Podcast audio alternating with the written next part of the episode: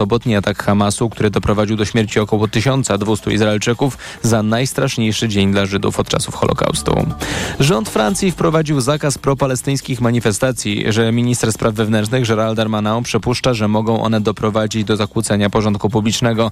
Darmanin przekazał prefektom, że należy wprowadzić surowe zakazy, by nie dopuścić do takich wydarzeń. Sąd administracyjny podtrzymał decyzję ministra, ale dziś na Placu Republiki w takiej demonstracji wzięło udział kilkaset osób. Tymczasem Wielka Brytania wyśle 2 okręty marynarki wojennej do wschodniej części Morza Śródziemnego i rozpocznie loty obserwacyjne nad Izraelem, aby w ten sposób wesprzeć ten kraj po atakach Hamasu, podały po południu media w Londynie. Informacje sportowe. Przemysław Pozowski, zapraszam. Piłkarska reprezentacja Polski wraca do gry o awans na Mistrzostwa Europy. Dziś w swoim 6. meczu eliminacji do Euro 2024 zagra w Tórshavn z Wyspami Owczymi. Biało-czerwoni są na razie na przedostatnim miejscu w tabeli i muszą dziś wygrać, by dalej mieć szansę zagrać w przyszłorocznym turnieju w Niemczech. Mecz, w którym naszą kadrę po raz pierwszy w roli selekcjonera poprowadzi Michał Probierz o 20:45. Wiadomo już też, w jakim składzie zagrają Polacy. W ramce szczęsnych w obronie debiutant Peda, Kiwior i Kędziora, na wahadłach Frankowski i Kesz, pomocy Slisz, kolejny debiutant Dziczek, Zieliński, Sebastian Szymański i w ataku Milik.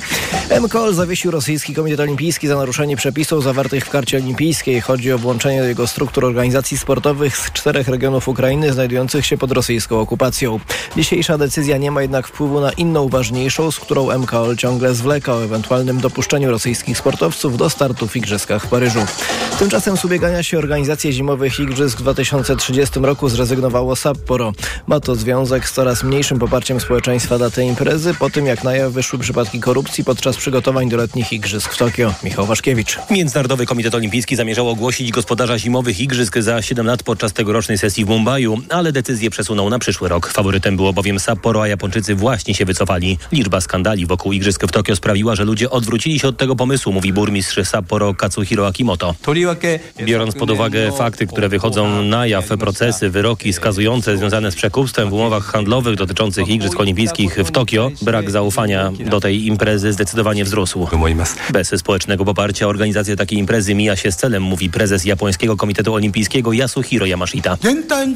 Wsparcie obywateli nie było wystarczające i komitet uważa, że jeśli taka sytuacja będzie się utrzymywać, możemy zaszkodzić Igrzyskom Olimpijskim. Niewykluczone, że Sapporo powalczy o Igrzyska w 2034 roku. O te w 30 ma się starać m.in. Sztokholm. Michał Waszkiewicz, TOK FM. A najbliższe zimowe Igrzyska w 2026 roku odbędą się w Mediolanie i Cortinie d'Ampezzo. Pogoda. Nocą na północy od 4 do 8 stopni, im dalej na południe tym cieplej, do 14 stopni, ale i więcej chmur i większa szansa na deszcz. Z kolei jutro w większej części kraju chmury, na zachodzie miejscami deszcz, najwięcej słońca na Suwalszczyźnie, Podlasiu i na południowym zachodzie. Od 16 stopni nad morzem, przez 19 na Mazowszu, do 22 na krańcach południowych. Radio TOK FM. Pierwsze radio informacyjne. Mikrofon TOK FM. Jest 6 minut po godzinie 20. Słuchamy Radia TOK FM. Czas na mikrofon TOK FM. Ja przypomnę, że skoro to jutro rozpocznie się cisza wyborcza, to państwo mają w ogóle jedną z ostatnich szans, żeby się wypowiedzieć głośno w różnych sprawach, żeby przypadkiem nie zakwalifikowano tego jako agitację wyborczą. Jeśli zacznie już obowiązywać cisza wyborcza. Dobry wieczór, mówi Paweł Sulik. Razem ze mną Michał Tomasik, który będzie wydawał dzisiejszy program, który został przygotowany przez Karolinę Kłaczyńską, a który realizować będzie Krzysztof Malinowski. Cała nasza czwórka zaprasza państwa na antenę. Dziś jedną nogą będziemy w polityce, a drugą nogą w psychologii. A to dlatego, że dziś pytamy państwa, co decyduje o tym, że państwo głosują tak, a nie inaczej.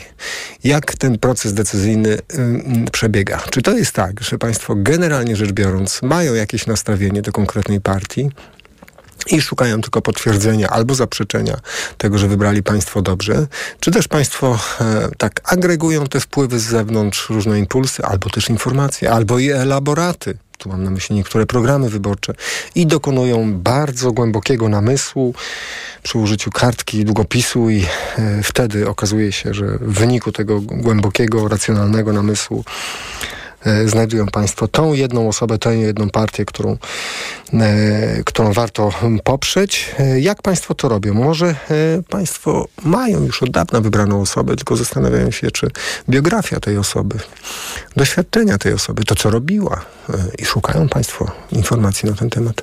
To spowoduje, że państwo ją poprą, na przykład po raz kolejny, lub też nie.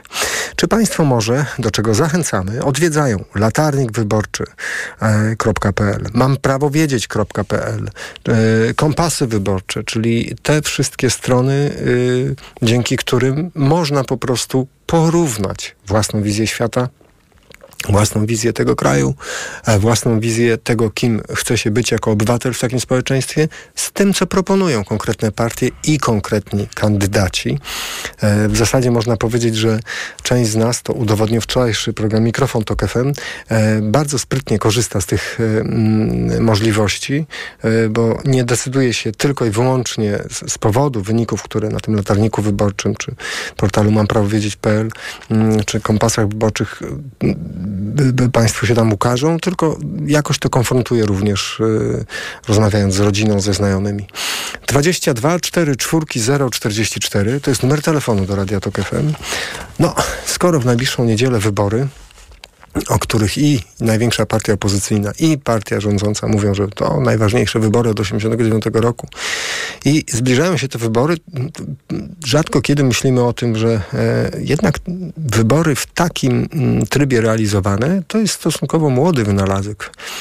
No, ktoś może się obruszyć i powiedzieć, jak to, a starożytna Grecja, przecież to oni wymyślili to coś, co nazywamy dziś demokracją. To prawda jest oczywiście, tylko pamiętajmy, że co do demokracji w starożytnej Grecji, to ich pomysł generalnie polegał na tym, żeby zaangażować wszystkich, którzy mają prawa oczywiście obywatelskie, a nie mieli ich wtedy obcokrajowcy żyjący, dajmy na to w Atenach, kobiety, niewolnicy itd.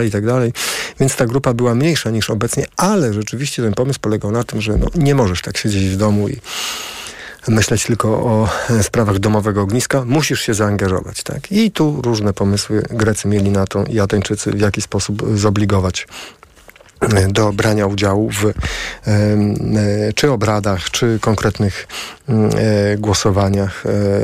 Jedną z rzeczy, nad którą się natknęli, to był problem, który my też mamy, a mianowicie raz na jakiś czas demokratycznie wybrany przywódca przyjmuje pełnię władzy, rozmontowuje trójpodział władzy i wprowadza tyranię, rządy autorytarne albo wręcz wprowadza rządy terroru. Tak się zdarzyło przecież dzięki demokratycznym wyborom.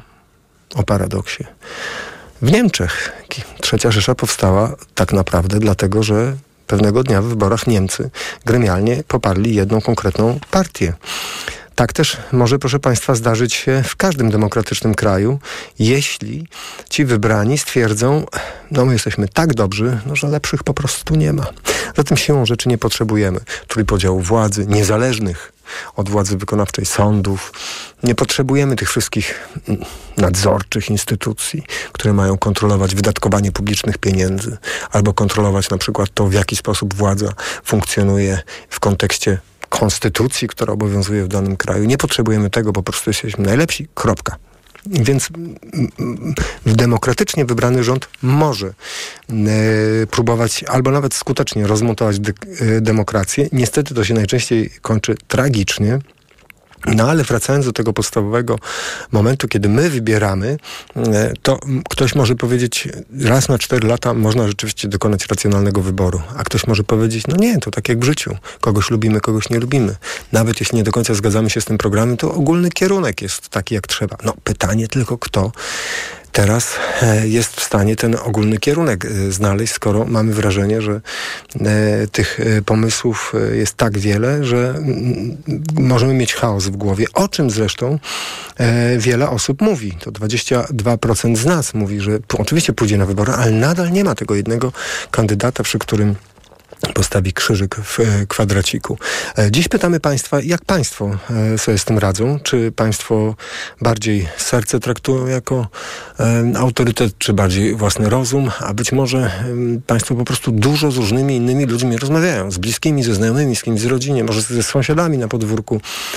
Albo wręcz przeciwnie, Państwo nie chcą z nikim rozmawiać, bo Państwo mają tak subtelnie wyważony ten wybór, że jeszcze jedna informacja, jeszcze jeden argument, jeszcze jedna afera i runie coś, co już miałem przemyślane i w głowie bardzo wyraźnie ułożone. 22 44 044 to jest numer telefonu do Radia Tok FM.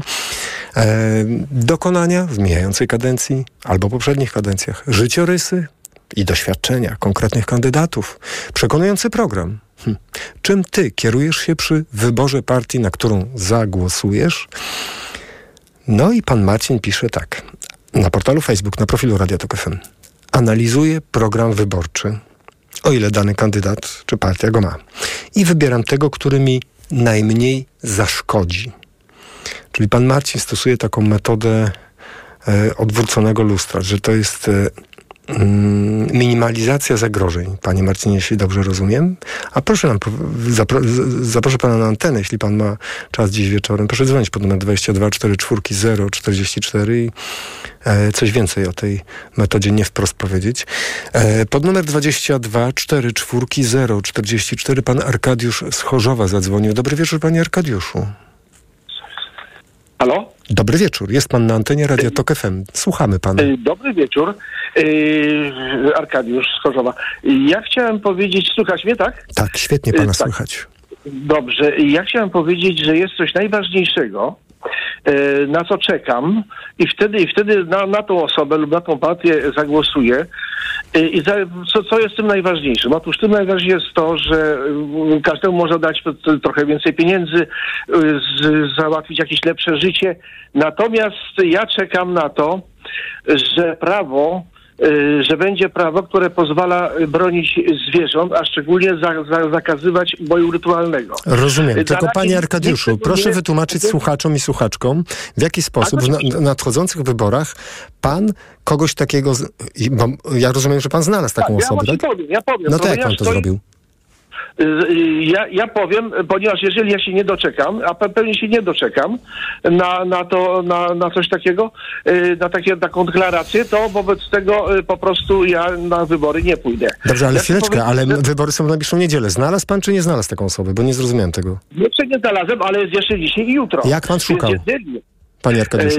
No, słuchałem wszystkiego, co można, oglądałem wszystkiego, co można. Dobrze, zapytam cynicznie. Panie Arkadiuszu, rozumiem, ale proszę powiedzieć, a czy na przykład przejrzał pan programy wyborcze partii politycznych? Oczywiście. Ale przepraszam, nie przeglądałem, tylko myślałem, że to padnie po prostu w wypowiedziach takich publicznych.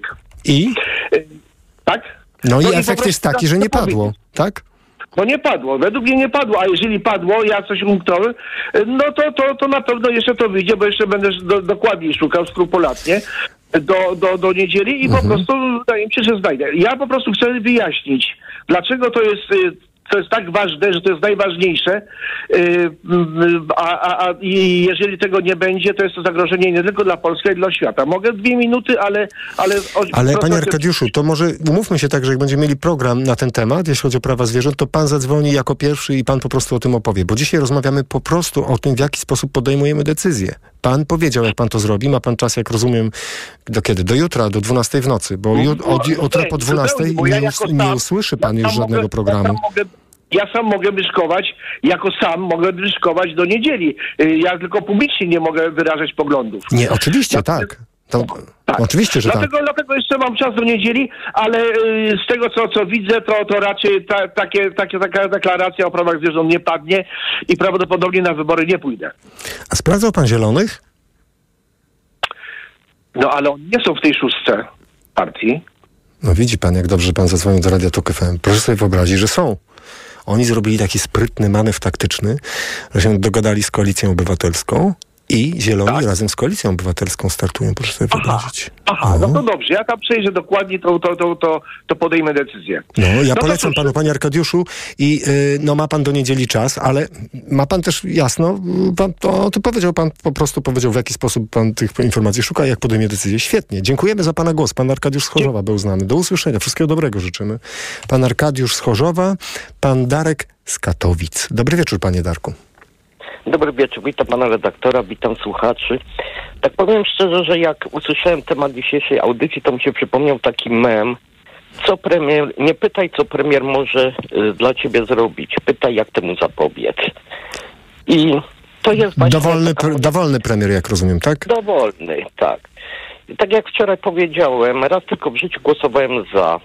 Mhm. Tak teraz głosuję przeciw. Przeciw tym, którzy są w stanie narobić jak najwięcej szkód. Czyli tak jak pan Marcin, który do nas napisał, głosuje na tego, wybiera tego, który mi najmniej zaszkodzi, tak?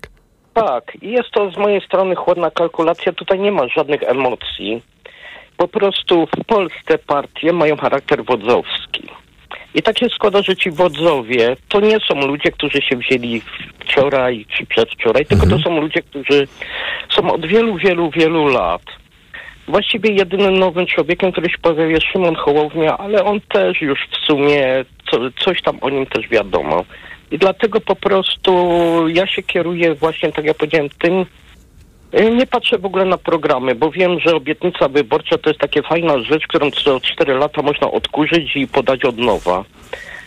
Tylko patrzę po prostu na to, co ci ludzie przez cały ten czas swojej działalności po prostu zrobili. Jak się zachowywali. I to ta metoda działa? Ja to jest rzeczywiście prosty wybór z tego wynika, tak? W pana przypadku?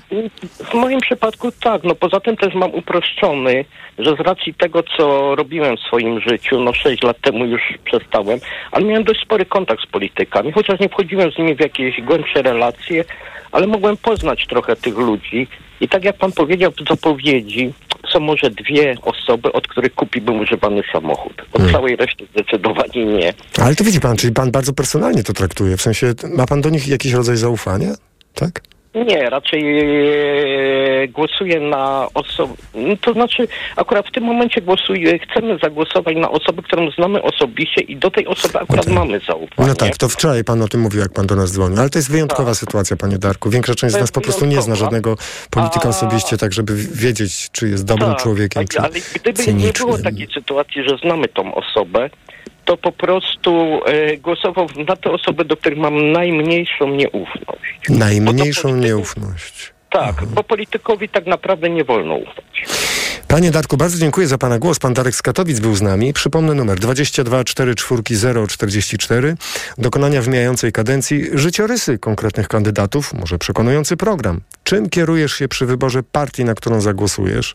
Z tą nieufnością to jeszcze, szkoda, że pan Dariusz się rozłączy, bo przyszło mi do głowy to, że jeśli kierujemy się najmniejszą nieufnością, to najmniejszą nieufność mamy wobec tej osoby, której w ogóle nie znamy.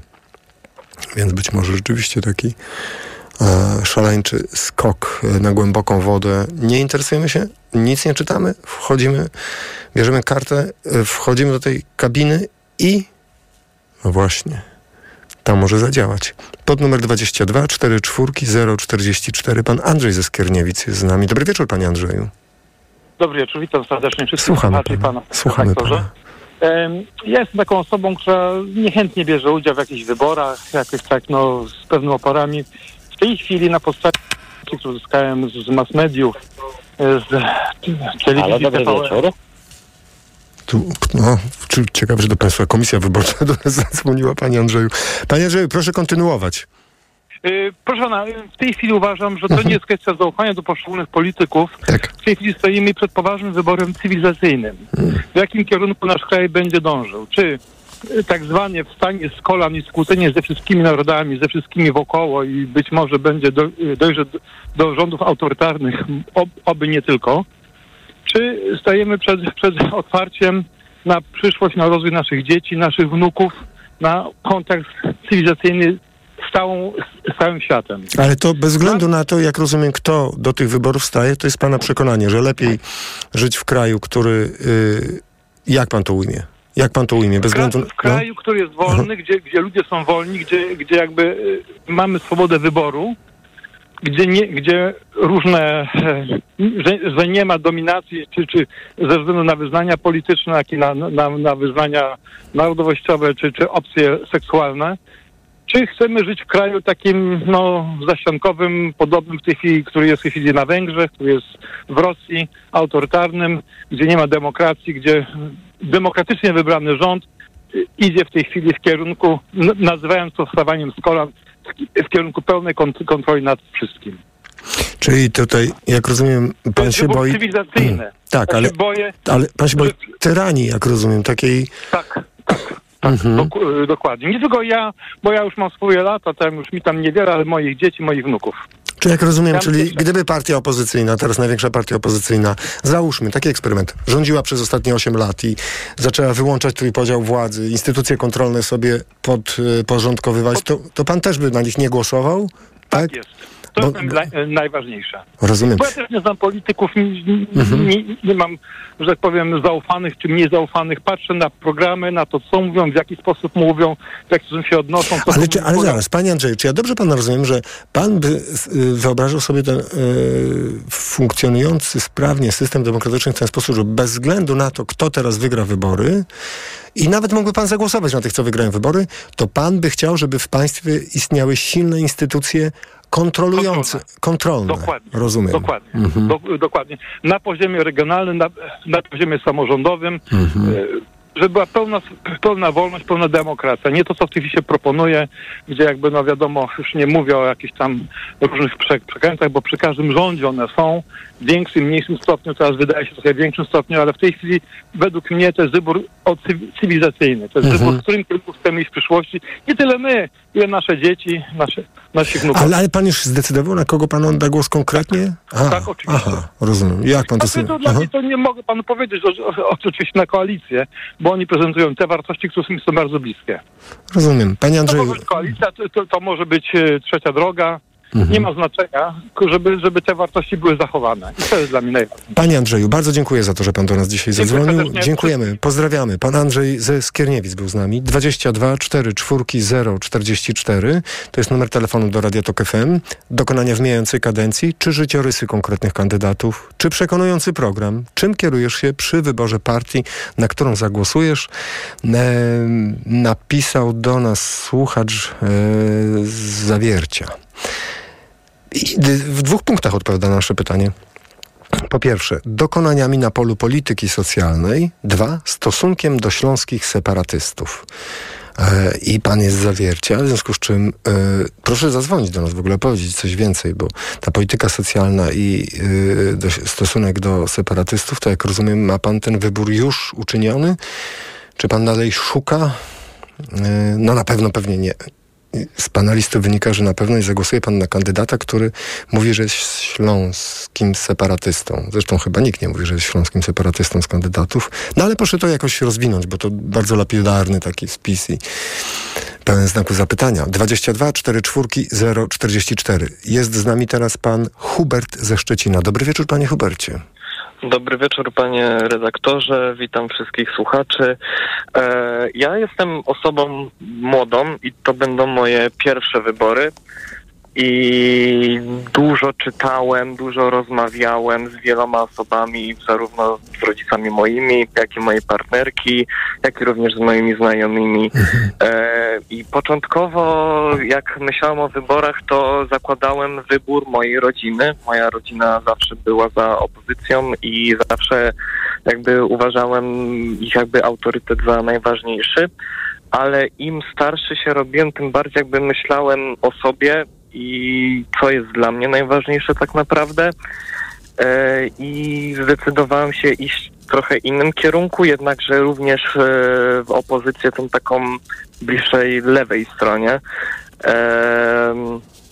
Ale rozmawiał pan o tym z rodziną, że w pewnym momencie zaczął inaczej pan trochę widzieć swoich potencjalnych kandydatów, pana wybór? Tak, i są na to otwarci. Również nawet przekonałem jedną osobę z mojej rodziny, żeby również zagłosowała na tą partię, która jest bliżej moim poglądom, ponieważ jakby stwierdziła ta osoba, co myślę, że więcej osób powinno o tym myśleć podczas wyborów, że myśleć o tych młodszych i o ich przyszłości. Ale tak to naprawdę. Proszę nam powiedzieć, bo pan powiedział tak, że zmienił pan preferencje, wziął pan bardziej pod uwagę to, co jest dla pana najważniejsze i co to jest to najważniejsze? Jakie rzeczy sprawiły, że pan zmienił te preferencje? No na pewno więcej możliwości dla młodych. Obecny jakby rynek mieszkaniowy to jest po prostu tragedia i nie daje w ogóle szansy młodszym ludziom oddzielić się od rodziców i zacząć to własne indywidualne życie. Jakby statystyki obecnie, które pokazują, ile osób jakby w moim wieku i trochę starszych, którzy nadal mieszkają z rodzicami, no są według mnie przerażające. No dobrze, ale to musiał pan się zastanawiać, tak? Czy jak to było racjonalnie, że zaraz tutaj władza rządząca mówi bezpieczny kredyt 2%, później opozycja mówi w ogóle kredyt, później to i pan to sobie wyważył jakoś? Według mnie kredyty to nie są rozwiązania, jakby właśnie program lewicy, czyli budowanie tanich mieszkań dla ludzi, tych 300 tysięcy mieszkań, które oni proponują, jest jakby jak najbardziej przekonujący. I też to, że głosuje na inną partię niż na tą główną opozycyjną, też trochę fakt tego, że nie chce, żeby w naszym kraju panowała monopartyjność, tak jak jest to na przykład w Stanach Zjednoczonych, że są tylko dwie partie i one ze sobą walczą od lat i... Po prostu sytuacja w Stanach Zjednoczonych też mnie właśnie jakby przeraża i nie chcę, żeby Polska też do tego doszła. Rozumiem, to bardzo ciekawe. A jeszcze tylko proszę powiedzieć, w jaki sposób dokładnie, w szczegółach pan szukał tych informacji? Czy pan przeglądał programy wyborcze, czy latarnik wyborczy? Przeglądałem programy, korzystałem również z latarnika wyborczego, no i tak jak mówiłem, rozmawiałem zarówno z rodziną, jak i znajomymi, jak i z rodzinami znajomych, także no. Panie Hubercie, bardzo dziękuję za to, że pan do nas zadzwonił. To pierwsze wybory w pana życiu będą teraz w niedzielę, tak? Tak, dokładnie. Wspaniale. Trzymamy kciuki, żeby były udane. Pan Hubert ze Szczecina był z nami. Bardzo dziękujemy za pana głos. Proszę dzwonić do nas pod numer 22 44 044. Czym się państwo kierują? Czy życiorysami konkretnych kandydatów, ich doświadczeniem? Może państwo jakoś tak... takim zrozumiałym w pełni poczuciu pewnego zaniepokojenia szukają w internecie, czy osoba, na którą chce zagłosować, ma jakieś grzeszki na sumieniu. Może. A tu przekroczyła dopuszczalną prędkość, a tu będąc na przykład chociażby samorządowcem przy okazji, coś tam robiła takiego, czego nie powinna, albo w poprzedniej kadencji okazuje się, że nie przychodziła na posiedzenia i na komisję, czyli nie wykonywała swojej pracy tak, jak trzeba. Może państwo mają taki zdrowy odruch niedowierzania własnemu wyborowi. Proszę dzwonić, a może po prostu państwo przeczytali wszystkie programy, wynotowali sobie i stwierdzili, o, proszę, wreszcie ktoś dla mnie. 22 44 044. Pan Adam z Łodzi jest z nami. Dobry wieczór, panie Adamie. Dobry wieczór, kłaniam się pięknie. Ja powiem tak, no ja tutaj podobnie jak pan Dariusz z Katowic będę wybierał maksymalnie najmniejsze zło. W związku z czym na pewno nie będę głosował za wodzowską partią współcześnie panującą obecnie, to na pewno. Natomiast moje poglądy są bardziej lewicowe. I tutaj to jest jak gdyby moja walka o państwo, które będzie przede wszystkim jak najdalej od wpływu hierarchii kościelnej. To po pierwsze, ponieważ to uważam, że to jest ogromne zagrożenie dla tego kraju od wieków zresztą. I to jest taki mój główny czynnik przy podejmowaniu decyzji wyborczych. Jeżeli chodzi o programy, ja się bardzo wnikliwie przysłuchiwałem wszystkim praktycznie audycjom TOK FM, które były tak w ramach debat wyborczych. I powiem tak, no... Można mówić dużo, zarówno w zasadzie wszyscy przedstawiciele partii, prawda, starali się pokazać swoje programy w jak najlepszych barwach. Natomiast nauczony doświadczeniem już blisko 50 lat swojego życia, No niestety do tej pory te wszystkie programy bardzo mocno się w rzeczywistości potem rozmijały z taką właśnie naszą codzienną rzeczywistością. To panie Adamie, a nie ma pan obaw, że pan zagłosuje na partię, która na przykład głosi wyraźny, realny rozdział Kościoła od państwa, a później dojdą do władzy i okazuje się, że tutaj z biskupem się będą fotografowali, a tu wie pan jak to jest w naszym kraju. Panie redaktorze, ja powiem tak, to jest moje ryzyko. Mhm. Ale w każdych wyborach niestety my wyborcy podejmujemy pewne ryzyko i to jest takie świadome ryzyko. Natomiast ja przede wszystkim bardzo bym chciał i tego sobie życzę i wszystkim życzę, żebyśmy zdobyli w tych wyborach tą większość parlamentarną. No ale to wszystkim pan, wśród naszych słuchaczy, co niejednokrotnie było w programie naszym też słyszalne, są również wyborcy aktualnej nierządzącej partii. To im pan tego pewnie nie życzy. No, ja mówię o wszystkich, którzy będą głosowali na partie opozycyjne. Rozumiem. Które najbardziej się liczą. Dlatego przede wszystkim apeluję do wszystkich osób, które mają wątpliwości jakieś tam, żeby jednak i myślą sobie, tak jak tutaj też był słuchacz, który ewentualnie tam szukał programu dotyczącego zwierząt. Tak. Ja jestem za tym, ponieważ to jest ogromne cierpienie, ja to rozumiem. Natomiast uważam, że w tej sytuacji, jaką mamy, każdy nasz głos, ważny głos, jest niezbędnie,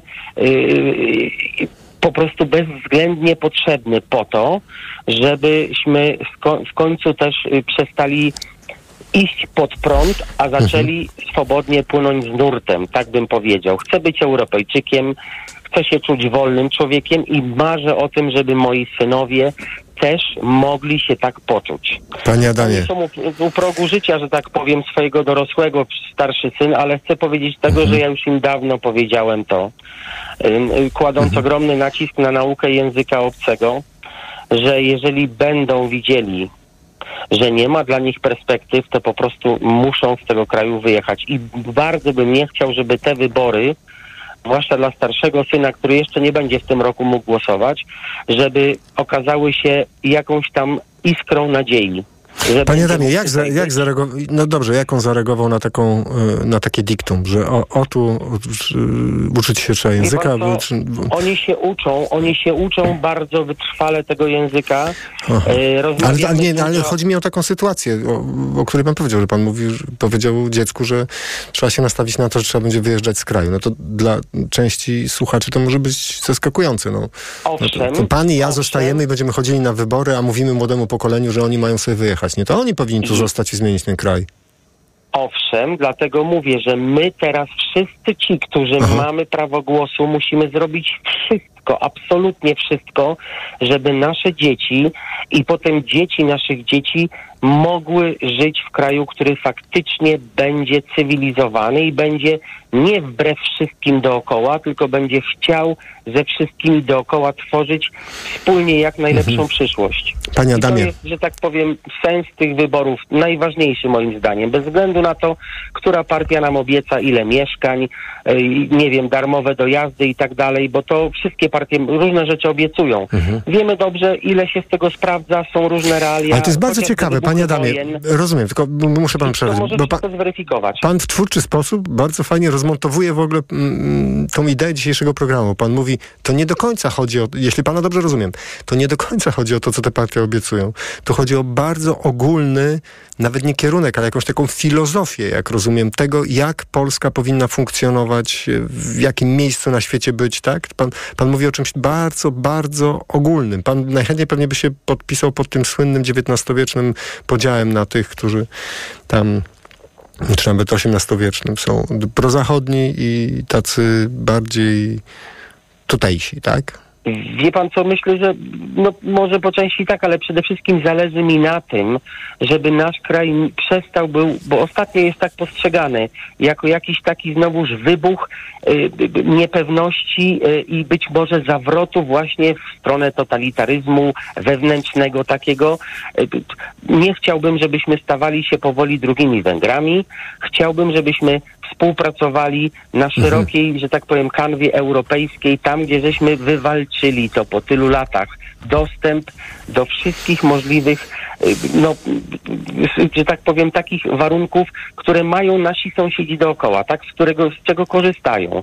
A my zostaliśmy przez PiS zawróceni z powrotem z tej drogi i teraz musimy zrobić wszystko, żeby z powrotem odzyskać to, co żeśmy zbudowali po 89 roku. Z wielkim bólem i na pewno z wielkim jakimś tam, no wiadomo, jakby część ludzi ucierpiała na tym. Ale niestety takie były realia w tamtym czasie. Dzisiaj chciałbym, żebyśmy mogli, owszem, te mieszkania niech powstają i tak dalej. Niech ich, nawet jak ich się nie uda zrobić 300 tysięcy, niech będzie 100 tysięcy. Ale chciałbym, żebyśmy przede wszystkim zadbali o naszą przyszłość właśnie w Unii Europejskiej, żebyśmy stamtąd nie zostali wyłączeni i dlatego chciałbym, żebyśmy wszyscy, kto, że tak powiem, ma tylko możliwość pójścia na wybory, zagłosował za Polską wolną, niepodległą oczywiście, ale również współpracującą z całą Europą, bo to jest jedyna szansa nasza na to, żebyśmy byli tam, gdzie jest nasze miejsce. Panie Adamie, bardzo dziękuję za pana głos. Pan Adam z Łodzi był z nami. Pod numer 22 44 044 pani Aldona z Białegostoku zadzwoniła. Dobry wieczór, pani Aldono. Dobry wieczór. Słuchamy. Panie redaktorze, pytając o to, w jaki sposób podejmowałam decyzję, to tak naprawdę ja swoją decyzję podjęłam już bardzo dawno temu, to znaczy staram się być na bieżąco z tym, co dzieje się w tym kraju i moje serce od dawna bije po lewej stronie. I po prostu słuchając debaty publicznej, słuchając tego, co się dzieje, widząc to, co się dzieje, utwierdzam się tylko w przekonaniu, że właśnie na lewicę chciałabym głosować, bo tam słyszę to, co myślę. To znaczy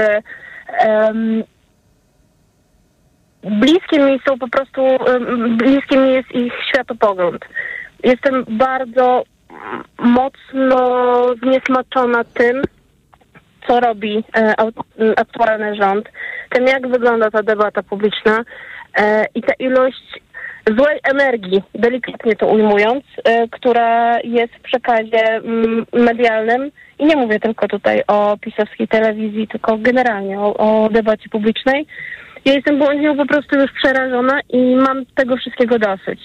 I szukam takich komunikatów, które są zbudowane na właśnie pozytywnej energii, na takich wartościach, które mi są bliskie. A czy pani już konkretną osobę wybrała, na którą będzie pani głosować?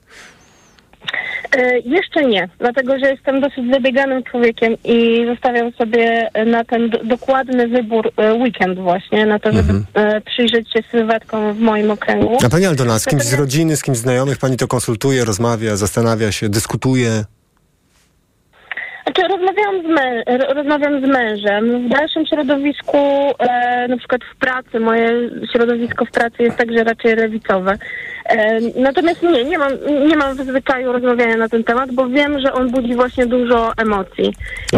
Ale w pracy? Rodzina. Ale zaraz, a w pracy też budzi emocje? Nie. Nie, ale tak jak mówię, to dlatego, że po prostu myślę, że akurat moja branża jest taka dosyć lewicowa, w związku z tym... A nie powie pani nam, co to za branża? Jest lewicowa? Nie powiem, co to za branża, ale tak po wypowiedziach i właśnie po tym, jak rozmawiamy ze sobą, to jestem przekonana o tym, że myślimy podobnie po prostu. Tak. Proszę powiedzieć o rozmowach z rodziną. Czy tam się pojawiają jakieś dyskusje związane z tym, w jaki sposób pani chce głosować, a inni jak chcą głosować? No właśnie tutaj wiem, na kogo chce głosować moja najbliższa rodzina, w związku z tym tych rozmów nie ma, bo po prostu to jest jeden z tematów, na który nie możemy porozmawiać. Ale to w ogóle nie padł ten temat? Czy to było tak, że na kogo będziesz głosować i jak padła ta deklaracja, to od tego momentu, czy rodzice wiedzą w ogóle, na kogo pani głosuje? Ja po prostu znam dobrze poglądy moich na przykład rodziców. Czyli nie rozmawiali państwo o tym i wiedzą, że państwo nie chcą o tym rozmawiać, tak? Nie chcemy o tym rozmawiać, bo nie chcemy się po prostu pokłócić najzwyczajniej w świecie. Dlatego, że właśnie narracja z tamtej strony, bo myślę, że pan redaktor się domyśla, na kogo moi rodzice chcą głosować, narracja z tamtej strony jest bardzo agresywna i ja widzę w tym, co mówią moi rodzice, oczywiście nie do mnie, natomiast na kierunku tej partii, na którą ja chcę głosować, czy w ogóle opozycji, słyszę ten przekaz, który oni otrzymują. I to dla mnie jest przerażające i ja bardzo bym chciała po prostu, żeby to się skończyło. I liczę na to, że te wybory to zmienią bardzo mocno. Pani Aldono, bardzo dziękujemy za Pani głos. Pani Aldona z Białegostoku była z nami. Do usłyszenia. W międzyczasie Pani Małgorzata napisała, skoro pytamy, czym się słuchacze i słuchaczki kierują przy dokonaniu wyboru, na którą partię głosować, to Pani Małgorzata pisze tak. Charakterem liderów... O, to jakoś współbrzmi z tym, co Pani Aldona przed chwilą powiedziała. Charakterem liderów partii i ich głównych członków. Odrzucam mściwych ludzi, ziejących nienawiścią. No i tu Pani Małgorzata pisze pajaców wszelkiej maści, fanatyków jednej idei. No, Pani Małgorzato... Proszę wykręcić numer 22 44 044 i jakoś się wytłumaczyć z tych pajaców wszelkiej maści i fanatyków jednej idei, bo to jest zbyt ogólne. Ale rozumiem, że dla Pani ten emocjonalny wymiar osoby publicznej, która, tak jak Pani pisze, nie powinna być mściwą osobą, ziejącą nienawiścią. To jest istotna rzecz i to jest bardzo ciekawe, więc proszę do nas zadzwonić. 22 44 044. Przy okazji na portalu Facebook, na profilu naszej stacji radiowej ad vocem głosu od słuchacza, któremu bliskie są po prostu zwierzęta, bliskie jest los zwierząt i nie może już dalej żyć w kraju, gdzie tyle cierpienia zwierząt jest, to pan Alek pisze tak. Informacja dla pana chcącego oddać głos na kandydatów, w cudzysłowie, zwierzęcych. Tutaj mapka. Także swoista samopomoc wyborcza się uruchomiła. Dziękujemy panie Alku za tą informację. Pewnie nie tylko dla naszego słuchacza. Każdy, kto szuka takich kandydatów, właśnie od pana Alka otrzymał tutaj sprytną mapę i można znaleźć tych, w cudzysłowie, zwierzęcych kandydatów. Pod numer 22 44 044 pan Ryszard z Opola zadzwonił. Dobry wieczór, panie Ryszardzie. Dobry wieczór, kłaniam się. Słuchamy pana.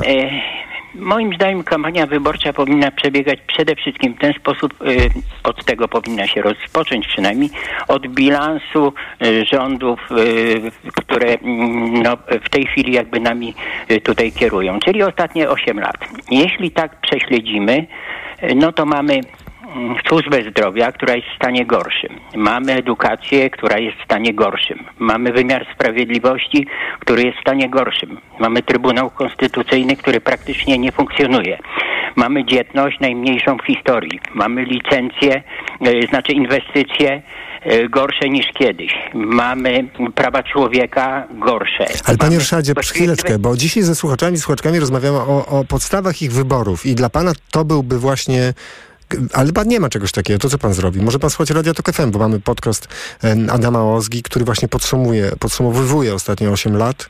Jutro zresztą finałowy odcinek o 2023 roku. Tylko, że jak się popatrzy, to właściwie wszystko jest gorzej, łącznie z tą legendarną stadniną koni w Janowie, również z kultową trójką. Właściwie ten rząd potrafił wszystko zniszczyć i teraz tak. Plusem jego jest niby to, że dał tam, nie wiem, 500 plus, teraz da 800 plus, prawda? Tyle tylko, że w międzyczasie podniósł 51 podatków. Panie Ryszardzie, ale ja rozumiem, że nie ma pan problemu z tym, na kogo nie głosować. Tylko dzisiaj się zastanawiamy nad tym, na kogo głosować. Czy jak pan podejmie tę decyzję? Nie może pan zagłosować na kogoś, komu zrobimy dokładną wiwisekcję jego 4 lat rządów, bo on jeszcze nie zaczął rządzić, tak? Nie, no ja najpierw wiem, kogo odrzucę, prawda? No, dobra, no już mamy to za sobą, panie Ryszardzie. Tak, idziemy dalej. Mamy za sobą. Potem drugi element, który jest istotny, no to są właśnie prawa kobiet. To są również kwestie światopoglądowe. Ja uważam, że rozdział od Kościoła od państwa powinien być tutaj absolutnie konieczny. Słucha pan konkretnych kandydatów? Czy patrzy pan na programy partii? Czy pan po prostu ma już takie wrażenie, jako człowiek, który korzysta z mediów, ma wrażenie, że mniej więcej wie, która z partii reprezentuje te wartości? Ja korzystam z mediów, ale ja również tutaj u nas spotykam się z posłami, którzy kandydują, z którymi rozmawiam. Próbuję też od nich w jakiś sposób się dowiedzieć, jakie oni mają plany. No, mnie przeraża to, że moglibyśmy wyjść z Unii Europejskiej, że ten rząd aktualny, on w przeciwieństwie do tego, co mówi, jest prorosyjski, no bo prosty przykład. Ale panie Ryszardzie, ale to nie rozwiązuje problemu, bo pan już powiedział, że pan wie, że na ten rząd pan nie będzie głosował. Skoro dziś w programie rozmawiamy o podstawach naszych wyborów, to pan powiedział, że tą pierwszą część ma pan już załatwioną, bo pan wie, na kogo nie będzie głosował. To pytanie, na kogo pan będzie głosował? Czy pan, jak rozumiem, z tych spotkań z posłami i kandydatami na posłów i posłanki, to pan wynosi pewną wiedzę, tak? I dokonał pan już wyboru po prostu. Tak, rozumiem, tak? Dokonałem wyboru, z tym, że tak jak mówię, pierwsza kwestia to są te rzeczy praw kobiet, światopoglądowe, jeśli chodzi o Kościół i tak dalej. Natomiast druga, która jest chyba dla mnie może i ważniejsza, to znaczy to jest przyszłość mojego syna, synowej, wnuczkę. Mamy malutką, dwuletnią. W związku z tym również te kwestie gospodarcze, które no, w tym momencie, bo to jest jakby u mnie jest trochę, że tak powiem, wojna wewnętrzna między lewicą a koalicją, prawda? No bo z jednej strony lewica to są te prawa, o których tam wcześniej wspominałem, z drugiej strony koalicja to bardziej po stronie jakby tej gospodarczej, która jest bardziej istotna już właśnie dla mojej synowej, syna i ewentualnie wnuczki. A jakie będą ich wybory? Nie pytam o konkretne wybory, to akurat nie jest ważne w tym programie, tylko czy oni też mają taki, też chodzili na przykład na spotkania z tymi politykami, czy raczej z panem rozmawiali, czy nie wiem, w internecie szukają? No, syn informatyk, więc on jest biegły przede wszystkim, jeśli chodzi o te kwestie, które sobie tam wyławia z internetu, on swój pogląd ma konkretny i tutaj tylko się zastanawia ewentualnie, czy koalicja, czy też strategicznie, tak jak to mówił, ewentualnie trzecia droga, gdyby jej groziło nie przejście progu, no bo tutaj to wiadomo, jakie tutaj występują powiązania potem i jakie mogą być tego konsekwencje. Natomiast jeśli chodzi o moją małżonkę, no to ona się deklaruje, że bardziej lewicowo, także prawdopodobnie się podzielimy, ale oczywiście bez kłótni, no bo jesteśmy w jednej opcji. No tak? Właśnie o to chciałem zapytać, czy to są rozmowy, jak rozumiem, jeśli chodzi o sprawy, często państwo rozmawiają w rodzinie o polityce, czy to teraz z powodu tych wyborów takie, jednak często państwo rozmawiają, zaskakująco często o polityce? Rozmawiamy dlatego, że ja takimi sprawami politycznymi interesuję się od lat już wielu, zresztą kiedyś też pracując w radiu miałem taki program polityczny za i przeciw i między innymi w latach 90. miałem w programie Donalda Tuska. Wtedy nie przypuszczałbym, że będzie kiedyś premierem, prawda, no ale tak też się zdarzyło. No, także... Jakie wtedy zrobił na panu wrażenie? Szczerze, powiem, że przeciętne i te osoby, które były w tym programie, bo tam było, ja miałem taką koncepcję tego programu, że tam było właśnie polityczne za i przeciw, czyli z różnych tam opcji politycznych na zasadach też jakiegoś tam, powiedzmy sobie, mini sporu. Więc ktoś tam był z lewicy, ktoś tam był z prawicy i przyjechał wtedy jeszcze w Kongresie Liberalnym był Donald Tusk, parę osób było w tym programie, no i właściwie wszyscy tak twierdzili, potem nawet jak z perspektywy czasu żeśmy się spotykali, to mówią, no kurczę, no nie spodziewaliśmy się, że ten człowiek tak wypłynie, tak się wybije, że on się tak rozwinie, bo on wtedy był raczej taki skromny, dosyć cichy, spokojny. Właściwie powiem szczerze, niczym w tym programie się nie wyróżnił, chociaż też niczym się nie splamił. To jest jakby inna kwestia, prawda? No ale panie Ryszardzie, nie zapamiętałoby się go, gdyby nie to, że potem tak się wybił. Bardzo dziękujemy za pana głos. Pan Ryszard z Opola był z nami. Dziękujemy za tę historię, ale też przede wszystkim za opowieść o tym, w jaki sposób dochodzi się do tego momentu, kiedy mamy już podjętą decyzję, no ale umówmy się, nasz słuchacz jest w sytuacji jednoznacznej, skoro w rodzinie wszyscy mogą ze sobą porozmawiać na ten temat, a w przypadku pani Aldony na przykład, to się nie da porozmawiać z rodziną na tematy polityczne, więc pani Katarzyna z Piaseczna jest z nami. Dobry wieczór, pani Katarzyno. Dobry wieczór. Słuchamy. Ja bym chciała na początek powiedzieć tego, co chyba nikt tutaj nie poruszył tego tematu, że naszym obowiązkiem jest stawić się na wyborach, ponieważ jest to nasz nie tylko obowiązek taki osobowościowy, ale obowiązek patriotyczny, ponieważ kiedyś ktoś umierał za to, żebyśmy my dzisiaj wolno i swobodnie mogli pójść, oddać ten głos. Więc to jest nasz obowiązek i wszyscy powinni pójść i oddać ten głos. Natomiast druga rzecz, która mnie bardzo nurtuje, to to, że boli mnie, że muszę iść głosować przeciw. Bardzo bym sobie życzyła móc głosować za, a tym razem niestety muszę głosować przeciw, ponieważ nie mam swojego kandydata. I to jest dla mnie bardzo trudne. Więc czekałam na to, że jak się pojawi debata, to być może będę mogła rozwiać swoje trochę wątpliwości. Ale słowo debata niestety nie została wyczerpana, ponieważ to, co się odbyło w telewizji publicznej, to nawet nie mogłabym nazwać debatą, ponieważ tutaj były dyskusje, obrzucanie siebie różnymi epitetami. Absolutnie nie miało miejsca dyskusji między partiami politycznymi. To po prostu były wyrzucone z siebie różne hasła, które nie zawsze będą miały poparcie później, kiedy będziemy stawali z rzeczywistością. Pani Katarzyna, jak to jest? Czy na przykład w poprzednich wyborach 4 lata temu miała pani inną sytuację? Znaczy głosowała pani za jakąś partią, a nie tak jak pani teraz Tak, i poprzednie 4 lata temu i jeszcze poprzednie również miałam ten komfort, że wiedziałam, co chcę zrobić. A co się zmieniło? Partie się zmieniły? Pani się zmieniła? Myślę, że też dojrzałość moja, tak, i też oczekiwania. I też, że gdy dorastam i mam inny punkt widzenia tego, co mnie dotyczy. Zaczynam mieć swoje przedsiębiorstwo, zaczynam mieć też dzieci na innym poziomie wieku i pewne rzeczy mają na mnie bardzo duży wpływ. I to też się trochę zmieniło. Dzisiaj będę głosowała niestety, ale szacując możliwości, ponieważ jestem przeciwna rządzącej władzy i sporo osób prawdopodobnie będzie głosowało na PO i na koalicję, ale to PO i koalicja musi mieć z kimś dojść do porozumienia i jeżeli nie zagłosujemy na dodatkowe partie typu, nie wiem, ta Trzecia Droga czy Lewica, to PO samodzielnie nic nie zrobi. Więc ja muszę szacować, co zrobić, żeby po prostu opozycja naprawdę przejęła tą władzę. Ale czy ja, pani Katarzyna, czy ja dobrze rozumiem pani filozofię? Czy pani jest przekonana, że żadna partia nie powinna mieć władzy zupełnej, że musi mieć obok kogoś, kto tak jakby będzie ją kontrował, tak? To o to chodzi? Tak. Uważam, że nie powinno być takiego monopolu dla żadnej władzy. Bo ona nie jest przedstawicielem wtedy wszystkich nas, tylko jest przedstawicielem jednej polityki. Jak u pani w rodzinie się o tym rozmawia? Czy w ogóle się u pani w rodzinie rozmawia o tym, na kogo zagłosować? Ja mam to szczęście, że moja rodzina, ta najbliższa, jest bliska moim ideałom i blisko mojemu myśleniu.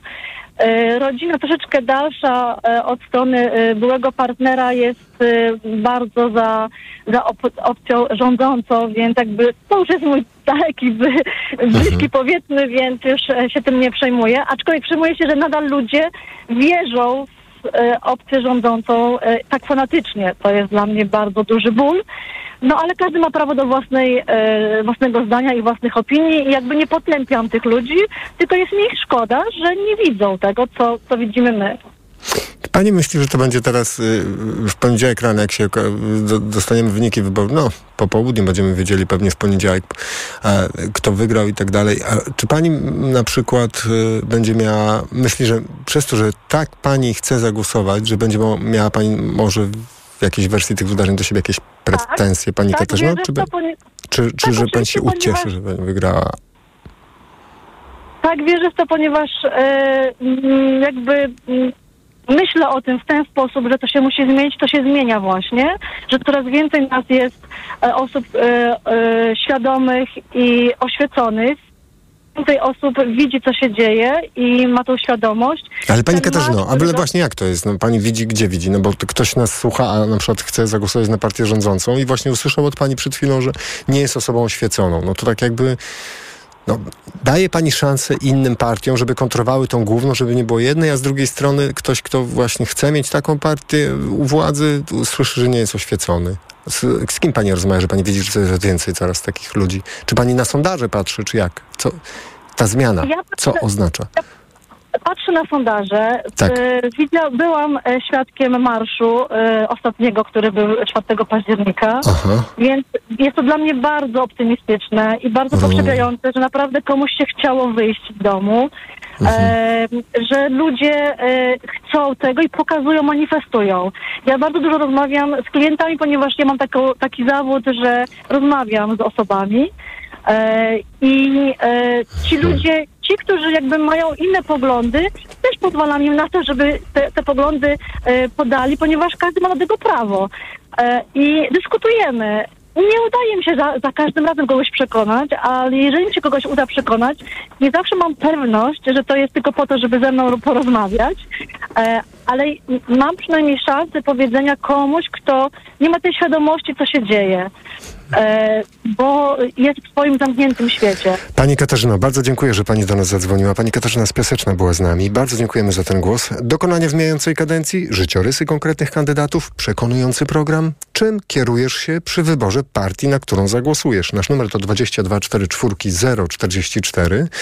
Za 4 minuty informacje Radia Tok FM. Po informacjach kolejne Państwa głosy na naszej antenie.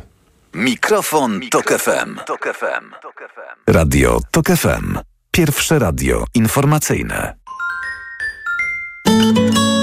Pierwsze śniadanie w toku. Od poniedziałku do piątku, od 5. Od 5 rano.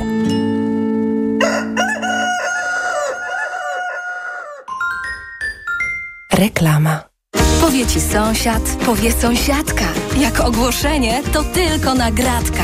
Nagradka.pl znajdziesz mieszkania, domy i auta. Codziennie nowe ogłoszenia z całej Polski. Szybki wynajem, zakup i sprzedaż. Tylko Nagradka.pl. Dlaczego wybieramy Vitotal dla kobiet? Zawiera aż 23 witaminy i minerały w wysokich dawkach. Vitotal dla kobiet kompleksowo wzmacnia organizm. Jod i selen wspomagają prawidłowe funkcjonowanie tarczycy. Nie muszę martwić się celulitem i moją sylwetką. Wyciąg z winogron pomaga utrzymać wagę. Vitotal dla kobiet zawiera też wyciąg ze skrzepu polnego, który sprawia, że moje włosy są piękne, a paznokcie zdrowe. Suplement diety Vitotal dla kobiet. Więcej niż witaminy. Aflofarm. Jak lubicie się kochać? Spontanicznie? Intensywnie? Namiętnie i bez presji czasu? Maxigra Max daje Ci swobodę działania już po 12 minutach. Zawsze, kiedy macie ochotę na zbliżenie. Nie czujesz już presji czasu i możesz maksymalnie szybko zacząć działać tak, jak lubicie i cieszyć się seksem. Maxigra Max. W rzeczywistości nic nie działa szybciej. Sprawdź sam. Sildenafil w porównaniu z tadalafilem zawartym w lekach na erekcję dostępnych bez recepty zaczyna działać szybciej. Maxigra Max. Jedna tabletka powlekana zawiera 50 mg sildenafilu do stosowania u dorosłych mężczyzn z zaburzeniami erekcji, czyli niezdolnością uzyskania lub utrzymania erekcji prącia wystarczającej do odbycia stosunku płciowego. Aby sildenafil działał skutecznie, konieczna jest stymulacja seksualna. Podmiot odpowiedzialny: Zakłady Farmaceutyczne Polpharma S.A. To jest lek. Dla bezpieczeństwa stosuj go zgodnie z ulotką dołączoną do opakowania. Nie przekraczaj maksymalnej dawki leku. W przypadku wątpliwości skonsultuj się z lekarzem lub farmaceutą. Osoba starsza, która ma problemy z apetytem i mniej je, potrzebuje substancji odżywczych i minerałów. Suplement diety Appetizer Senior zawiera ekstrakt z owocu kopru, który wzmaga apetyt oraz wspomaga trawienie. Dzięki temu bliska Ci osoba może dobrze się odżywiać. Appetizer Senior. Aflofarm. Orzeźwienie i moc oszczędności w Lidlu. Już od czwartku. Coca-Cola 2-litrowa butelka w supercenie. 12,98 za dwupak. Tylko 6,49 za butelkę przy zakupie dwupaku. Tak, 6,49 za butelkę przy zakupie dwupaku. Piwo Perlenbacher w butelce 500 ml. Tylko 2 zł za butelkę przy zakupie 9. Tak, tylko 2 zł za butelkę przy zakupie 9. Dla takich okazji zakupy robię w Lidlu. Alkohol tylko dla pełnoletnich. Oła! Nagły ból jamy ustnej podczas jedzenia? To najczęściej afty lub drobne urazy. Sięgnij po sprawdzone rozwiązanie. Dezaftan. Po pierwsze, Dezaftan wspomaga leczenie dolegliwości, szybko niwelując ból. Po drugie, zabezpiecza aftę przed podrażnieniami. To dzięki podwójnemu działaniu. Dezaftan jest tak skuteczny. Dezaftan. Podwójnie skuteczny na afty. To jest wyrób medyczny. Używaj go zgodnie z instrukcją używania lub etykietą. Afty, aftowe zapalenie jamy ustnej, pleśniawki, urazy spowodowane przez aparaty ortodontyczne i protezy. Aflofarm. Toż to cud, żem znalazł Ciebie. Wuj Eugeniusz jest w potrzebie w Kongo. Sukces, sława, boskość, lecz to skwiera mu samotność i on wszystkim się podzieli, byle nie mieć już niedzieli, gdy sam siedzi smutno, głucho. 1 000 000 złotych wpada w ucho. Daj nam dane, numer, PESEL i tym wuja wnet rozwesel. Nie tylko dzieci wierzą w bajki. Zachowaj czujność w internecie. Dowiedz się więcej o bezpieczeństwie w sieci na santander.pl/bajki. Santander Bank Polska. Gdy za oknem zawierucha, cierpi na tym nos malucha. Słychać już sapanie noska. Mamę więc wypełnia troska. Aromactive przecież mamy. Do piżamki przyklejamy. Aromactive plaster mały wnet uwalnia zapach cały i troskliwie nos otacza. Lekki oddech szybko wkracza. Uratować nos i noc może tylko plastra moc. Aromactive zmniejsza troski, pielęgnuje małe noski. Dostępny w aptekach. Reklama. Radio TOK FM. Pierwsze radio informacyjne. Czwartek, 12 października, minuta po 21. Informacje TOK FM. Filip Kekusz. Dwa orędzia wyemitowała po 20 Telewizja Polska. Do głosowania przekonywali prezydent Andrzej Duda i marszałek Tomasz Grodzki. Przed nami ostatnie godziny kampanii. Komitety wyborcze zapowiadają mobilizację. Po 4 minutach 1-0 dla Polski w meczu z Wyspami Owczymi. O tym, że demokracja w Polsce jest dziś silniejsza niż kiedykolwiek, przekonywał w orędziu wyemitowanym po godzinie 20 Andrzej Duda. Prezydent apelował o to, by wziąć udział w niedzielnych wyborach parlamentarnych i w referendum. Nawiązywał też do wysokiej frekwencji w poprzednim głosowaniu parlamentarnym w 2019 roku, gdy do urn poszło 62% uprawnionych. W wyborach prezydenckich sprzed 3 lat frekwencja sięgnęła 68%. Dlatego głęboko wierzę, że uda się poprawić wynik sprzed 4 lat, a nowy parlament będzie miał silny mandat do powołania stabilnego rządu, który będzie dobrze reprezentował interes Polski i Polaków. To ważne, żeby współpraca między prezydentem a przyszłym rządem była sprawna i skuteczna. Nie możemy sobie dzisiaj pozwolić na kłótnie, awantury i chaos. Po orędziu Andrzeja Dudy wyemitowane zostało orędzie marszałka Senatu. Tomasz Grodzki również zachęcał do głosowania w niedzielnych wyborach, mówił o trudnej sytuacji międzynarodowej i nawiązał w tym kontekście do wydarzeń z minionych godzin. Chcemy, by Polska była bezpieczna. Dlatego mój najwyższy niepokój budzi dymisja najważniejszych dowódców polskiego wojska, którzy wychowani w tradycji apolityczności armii mieli już najwyraźniej dość prób zmiany zapisanej w Konstytucji cywilnej kontroli nad armią na kontrolę partyjną. Grodzki mówił również o inflacji, brakach paliwa, problemach w systemie edukacji i w służbie zdrowia. Natomiast przed orędziem Telewizja Polska, która miała obowiązek transmitować przemówienie marszałka Senatu, pokazała planszę, na której stwierdziła, że wystąpienie Grodzkiego zawiera jej zdaniem agitację wyborczą. Kandydaci na posłów i senatorów mają już niewiele ponad dobę na przekonywanie do siebie wyborców. O północy z piątku na sobotę rozpoczyna się cisza wyborcza. Lewica zamierza zakończyć agitację właśnie o północy, mówi szef jej klubu Krzysztof Gawkowski. Piątek, super piątek i mnóstwo konferencji w całej Polsce co pół godziny. Będziemy w trasie, będziemy blisko ludzi i będziemy walczyć do ostatniej minuty o głosy, bo trzeba przygotowywać niezdecydowanych, bo to oni zdecydują, kto wygra te wybory. Na Mazowszu, jak przekazała rzeczniczka Katarzyna Karpaś-Fiderek, kampanię będzie toczyć Trzecia Droga, czyli PSL i Polska 2050 Szymona Hołowni. Wraz z Władysławem Kosiniakiem-Kamyszem spotkają się o 8:30 na konferencji w Warszawie, gdzie jakby rozpoczną z przytupem ten dzień. Przemieścimy się do Ciechanowa pociągiem. No i potem będziemy też w Warszawie na ulicach. Spotkamy się przy pasażu Wiecha. Trzecia Droga kampanię podsumuje w Grodzisku Mazowieckim, czyli tam, gdzie ją zaczęła. O solidarności z Izraelem i potrzebie walki z terroryzmem mówił dzisiaj w Tel Awiwie szef amerykańskiej dyplomacji. Antony Blinken spotkał się z premierem Benjaminem Netanyahu. Amerykanin oprócz słów wsparcia zastrzegł jednak, że zachodnia cywilizacja nie może zabijać cywilów. W izraelskich atakach odwetowych na strefę Gazy zginęło do tej pory blisko 1,5 tysiąca Palestyńczyków. Według resortu obrony w Tel Awiwie wojsko zrzuciło na gęsto zaludnioną strefę około 6 tysięcy bomb.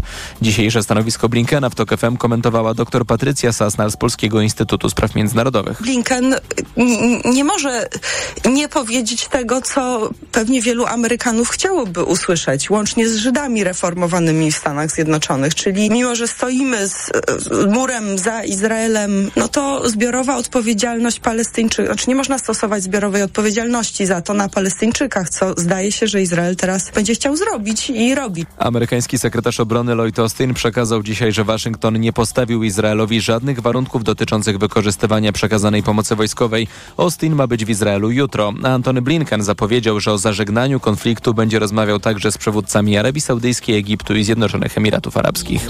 W Jerozolimie policja zabiła dziś uzbrojonego w pistolet maszynowy terrorystę, który ranił 2 funkcjonariuszy, otwierając do nich ogień przed wejściem do komisariatu. Jeden z postrzelonych jest ciężko ranny, życie drugiego nie jest zagrożone. Słuchasz informacji TOK FM. A w nich na koniec jeszcze mecz Polska-Wyspy Owcze w ramach eliminacji Mistrzostw Europy 2024. Jego pierwsza połowa zaczęła się kilkanaście minut temu. Śledzi ją Przemysław Pozowski. Dobry wieczór. Dobry wieczór. Są emocje? Są emocje, jest gol przede wszystkim w czwartej minucie.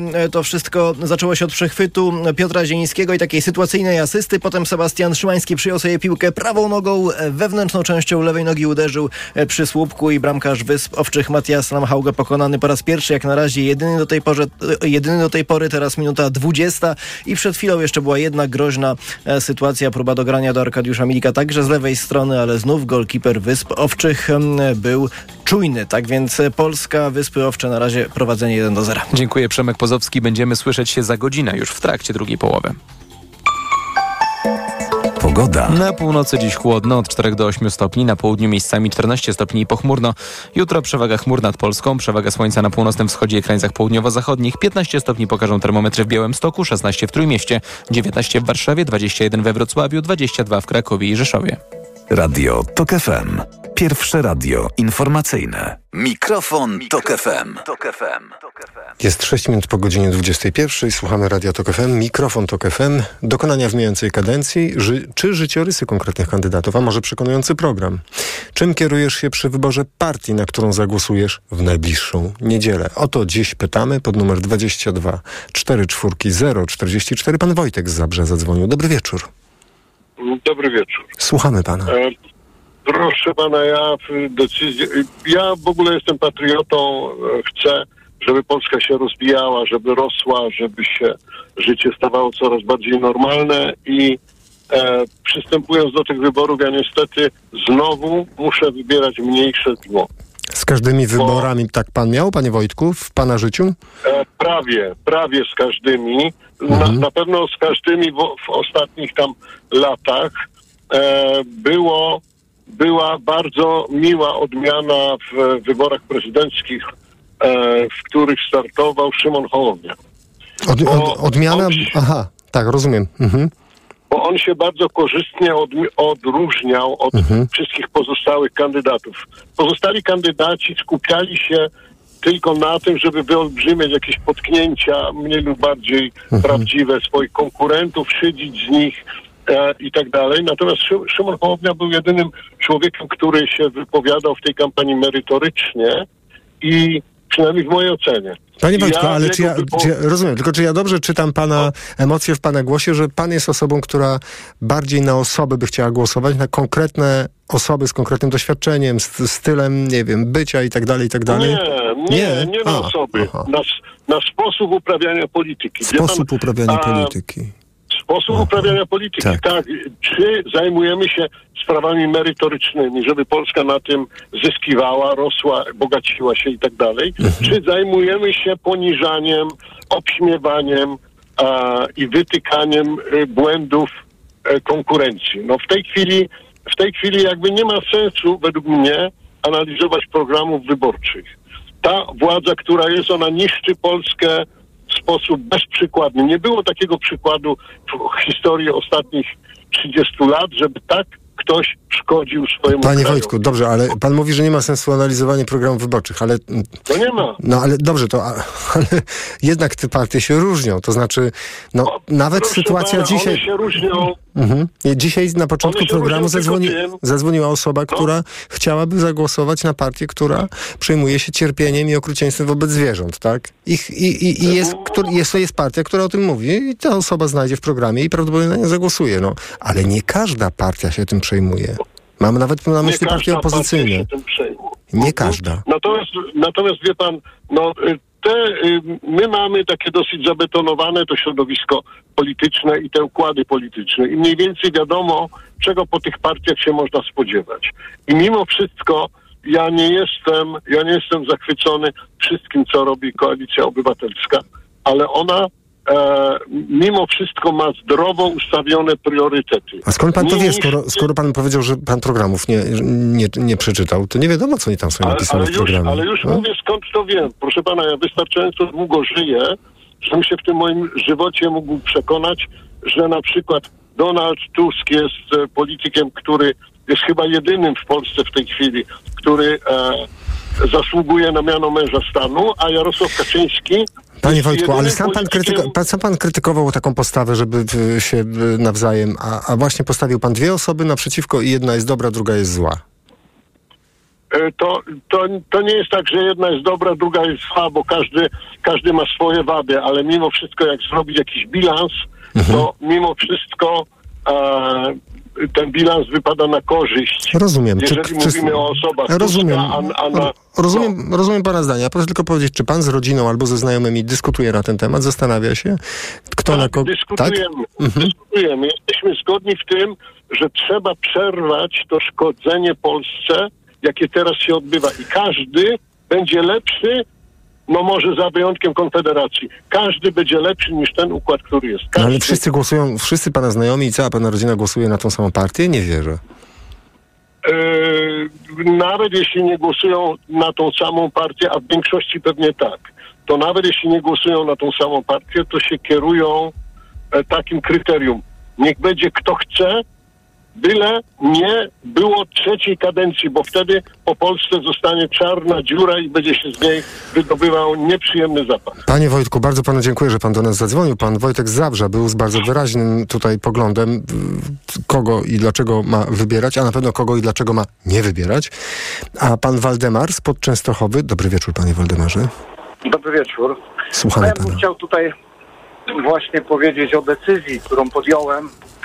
No jestem raczej wyborcą, jestem ogólnie wyborcą Koalicji Obywatelskiej. Moje poglądy są bardzo bliskie. Natomiast zrobiłem sobie test latarnika i wyszło mi, że bardziej bliżej mi jest do lewicy. I co pan teraz zrobi? Teraz zrobię, że będę głosował na trzecią drogę, czyli taktycznie.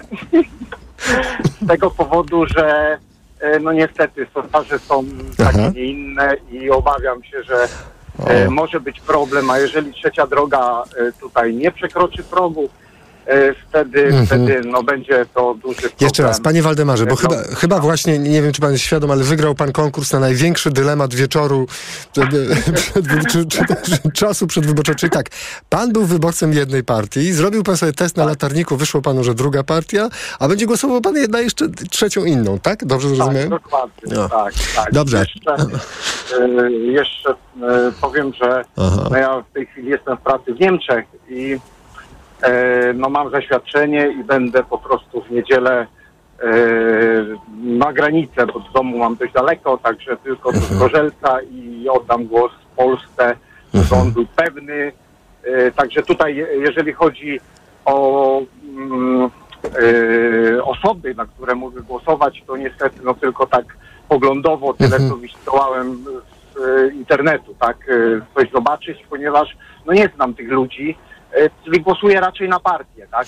A panie Waldemarze, a pan rozmawia ze znajomymi, znajomymi z pracy, z rodziną? Z kim pan rozmawiał o tych wyborach? Tak, tutaj jest dość gorący temat teraz, ostatni tydzień. Tak. Rodzina jest, trzecia droga. Córka, syn, żona. Ja też trzecia droga tylko dlatego, że to taki... A panie Waldemarze, tak, a czy szczerze, jak to na antenie Radia Tok FM, czy to nie jest tak, że rodzina pana przekonała, na kogo ma pan głosować? Nie. Tutaj nie, dlatego, że ja jestem może nie takim przeciwnikiem, ale nie jest mi po drodze z PSL-em na przykład. I tutaj PSL stracił dużo, i pan Hołownia też przez to, że nie chcieli zrobić jednej listy, aczkolwiek wcześniej się tak troszkę zastanawiałem nad trzecią drogą, tak może delikatnie, bo jak powiedziałem na wstępie, że raczej jestem, tylko jestem ogólnie bardziej zwolennikiem Koalicji Obywatelskiej. Jeszcze na koniec powiem tak, że tak sobie zrobiłem takie przyrzeczenie, że jeżeli 15 października opozycja wygra, będzie to moje święto, w którym nie będę miał urlop w pracy. I tak jak dla Amerykanów święto Dziękczynienia, będzie to dla mnie święto demokracji. Panie Waldemarze, bardzo dziękuję za... następne 4 lata. Bardzo dziękuję za pana głos. Wszystkiego dobrego życzymy. Pozdrowienia. Pan Waldemar z Podczęstochowy był z nami. Pozdrowienia dla żony i dzieci. Pan Wojciech z Krakowa. Dobry wieczór, panie Wojciechu. Dobry wieczór. Słuchamy pana. Ja generalnie chciałbym pójść na wybory i wybrać pragmatycznie kandydata.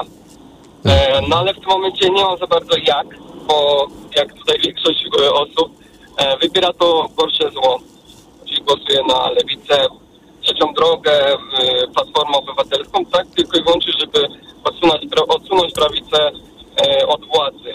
Więc ja też tak pójdę i tak jak ta koleżanka, ta pani z Białegostoku powiedziała, że ona nie idzie głosować za kimś, tylko przeciw. I ja mam to samo podejście i bardzo żałuję tego, że dożyłem takich czasów, że właśnie idę nie zagłosować właśnie za kimś, kto może coś zmienić, doprowadzić coś dobrego, zrobić coś dobrego dla Polski, tylko idę przeciwko komuś.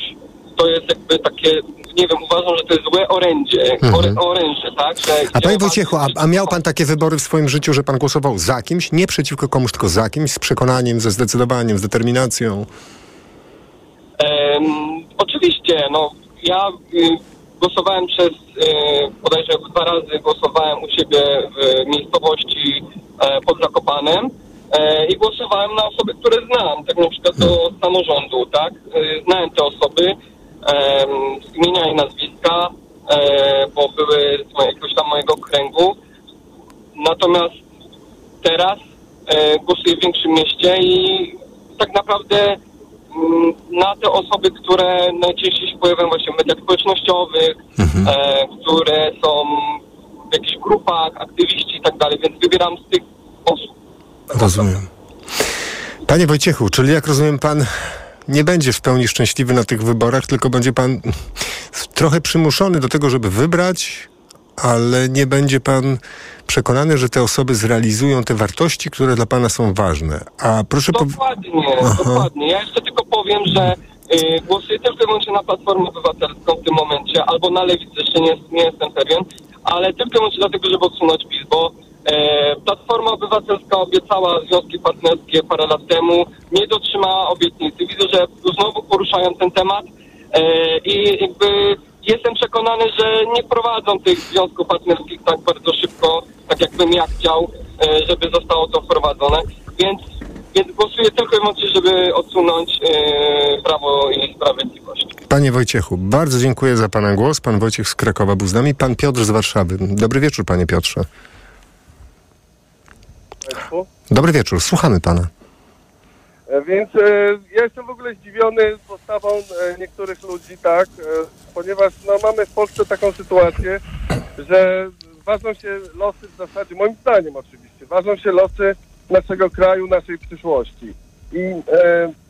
I w zasadzie wybór jest pomiędzy albo tym, co jest i co może być jeszcze w przyszłości gorzej, tak, albo wybieramy drogę do Europy, do jakiegoś spokoju obywatelskiego, do rozwoju, do takiego bardziej ludzkiego traktowania siebie nawzajem. I w takim wypadku rozważanie i szukanie jakichś tam szczegółów moim zdaniem nie ma sensu. To inaczej zapytam, panie Piotrze, bo pan jest zdeterminowany co do tej jednej rzeczy, ale de facto w niedzielę pan przy konkretnym jednym stanowisku osoby reprezentującej no właśnie, konkretny komitet wyborczy będzie pan musiał...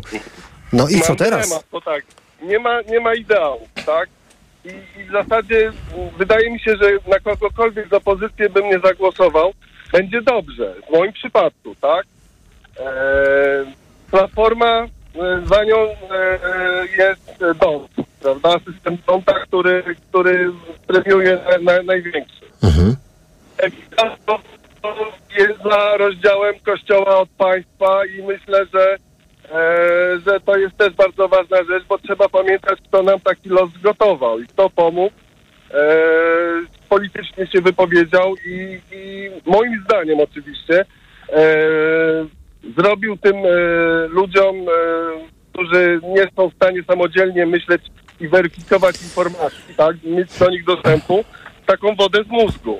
Więc to też jest bardzo ważna sprawa. Panie Piotrze, spośród tych osób jakaś część słucha też Radia Tok FM, więc nie wiem, jak się poczuli, kiedy usłyszeli, że Kościół im zrobił wodę z mózgu.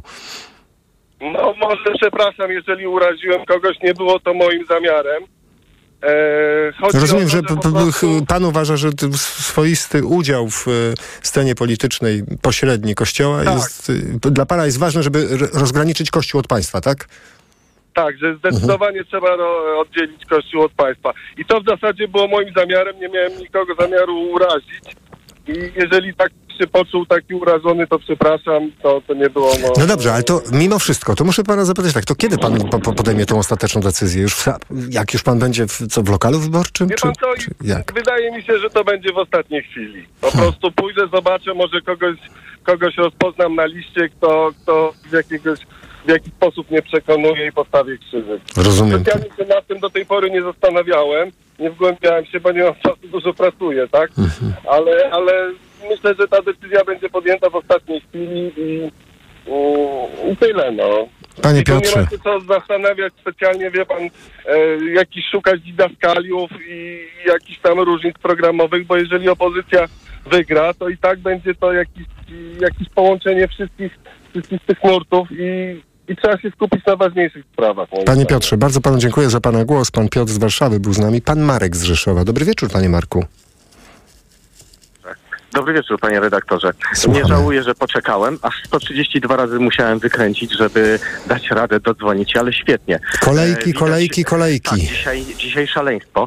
Panie redaktorze, czym się kierowałem? Między innymi poziomem emocji, jakie są w narodzie, a takich nie było od słynnego komunistycznego referendum na 3 razy tak i stanu wojennego. Tego stanu napięcia, jakie w tej chwili jest w narodzie, nie pamiętam od paru 10 lat. Ale jak to panu pomogło w wyborze? To przeszkadza chyba trochę. No, oczywiście. To znaczy, nie, wyborze nie. Zaraz powiem, czym się kierowałem. Otóż kierowałem się przede wszystkim pamięcią dla mojej świętej pamięci mojego bliskiego, który oddał życie w stanie wojennym będąc w Solidarności Podziemnej, oddał życie za to, by już nigdy nie wrócił system, w którym wąska garstka ludzi, przekupiając tych, którzy decydują o ich władzy, siedzi u tej władzy, a wykorzystuje do tego ciężko pracujących ludzi, pana, mnie. Więc dla szacunku dla mojego bliskiego kierowałem się właśnie takimi decyzjami wyborów, a nie innymi. Także moją pamięcią komunizmu i socjalizmu, który świetnie pamiętam za czasów Gomułki, Gierka, rozdawnictwa i kupowania ciemnego ludu, i marzyło mi się, by już nigdy nie żyć w takim systemie, a teraz zaczęliśmy znowu żyć w ciągu 8 lat w tym samym, wszystkie te same elementy, które pamiętamy wtedy, czyli braki paliwa, problemy z zaopatrzeniem, centrale tak zwane, które rządziły wszystkim, a tak naprawdę była to wąska grupa partyjniaków, to wszystko wróciło z dwójnasób, nawet mocniej niż wtedy, więc kierowałem się przede wszystkim pamięcią dla mojego bliskiego, który oddał życie, pamięcią moją komunizmu, który w tej chwili mamy w jakiejś aberracyjnej formie. No ale także... panie Marku, z całym dobrodziejstwem inwentarza pan tu wziął ten komunizm, a tymczasem my dzisiaj, i rozumiem, ma pan prawo do tego. Aberracyjną formę komunizmu. Rozumiem, tylko mimo wszystko, gdybyśmy żyli w PRL-u i pan i ja nie rozmawialibyśmy, a tysiące ludzi nie słuchałoby nas w ten sposób.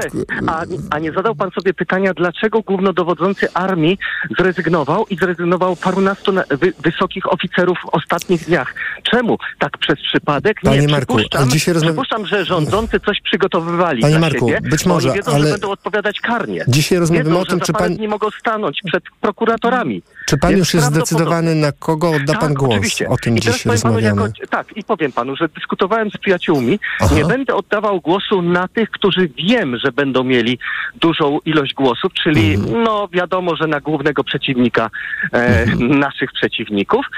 Podjąłem decyzję, że będzie to trzecia droga, bo jeżeli ona nie wejdzie, jeżeli nie przekroczy 8%, to rozumiem, że wtedy PiS dalej będzie rządził, będziemy mieć dalej neosocjalizm, neokomunizm w postaci jakiejś hiperdziwacznej. Panie Marku, bardzo dziękuję za pana głos. Pan Marek z Rzeszowa był z nami.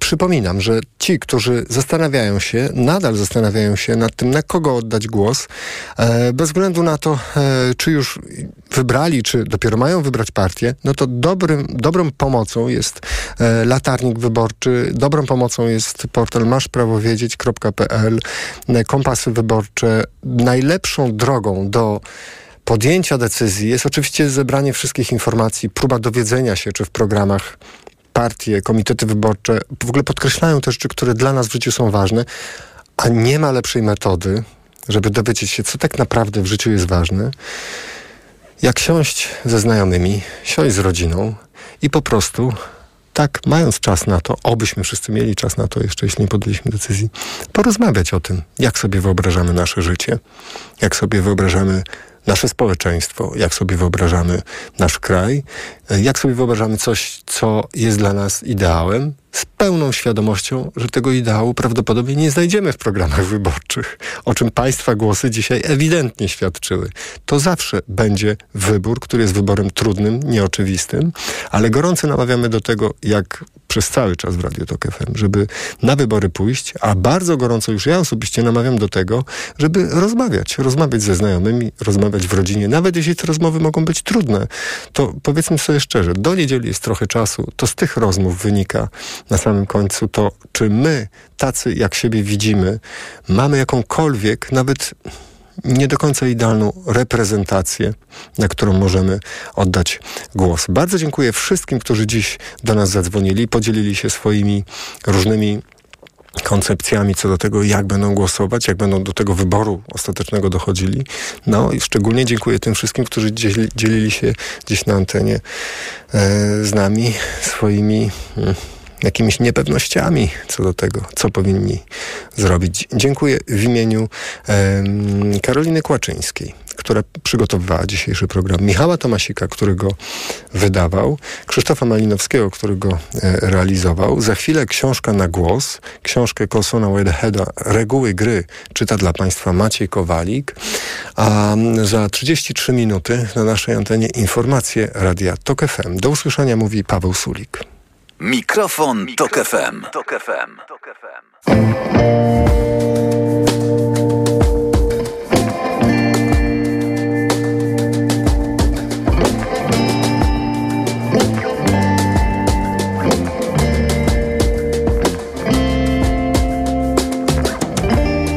Każdy w innym budynku.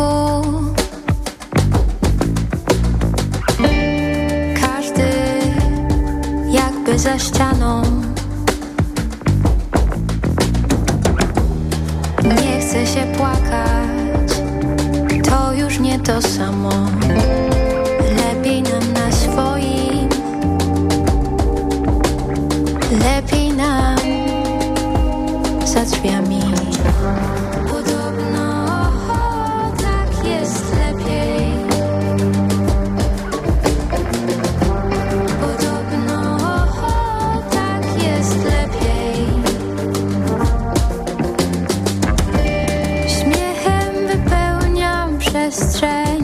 Jakby nic nie istniało we mnie, ten obraz był tylko wspomnieniem, zaklętym pod powiekami cieniem. Zerwane wszystkie nadzieje, już wiem, nic nie zostanie we mnie. Ten obraz był tylko marzeniem, zaklęty.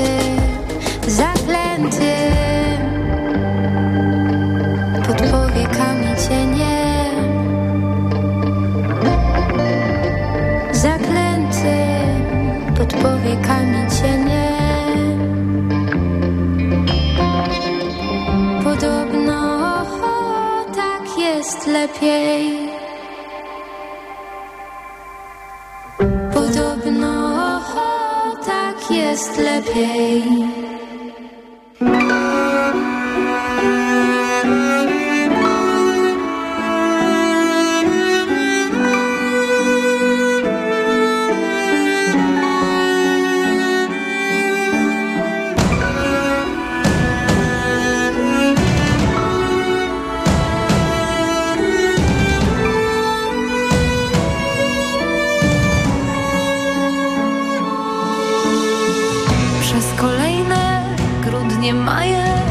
Człowiek goni jak szalony, a za nami pozostaje sto okazji przegapionych. Ktoś wytyka nam co chwilę, w mróz czy w upał, w zimie, w lecie, szans niedostrzeżonych tyle. I ktoś rację ma, lecz przecież jeszcze w zielone gramy, jeszcze nie umieramy. Które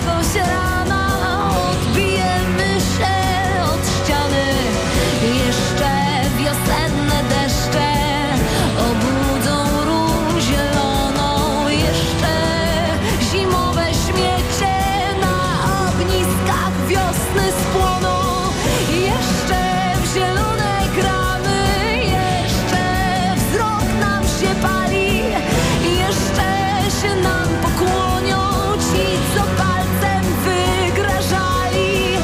My możemy być w kłopocie, ale na rozpaczy dnie jeszcze nie,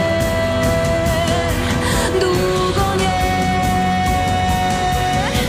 Więc nie martwmy się, bo w końcu nie nam jednym się nie klei. Ważne, by choć raz w miesiącu mieć dyktando nadziei, żeby w sercach gajeciku po literkach zanotować i powtarzać sobie cicho takie prościuteńkie słowa. Jeszcze w zielone gramy, jeszcze nie umieramy, jeszcze się spełnią nasze piękne dni, marzenia, plany. Tylko nie ulegajmy przedwczesnym niepokojom, bądźmy jak stare wróble, które stracha się nie boją. Jeszcze w zielone gramy, choć skromnie jedna siwa.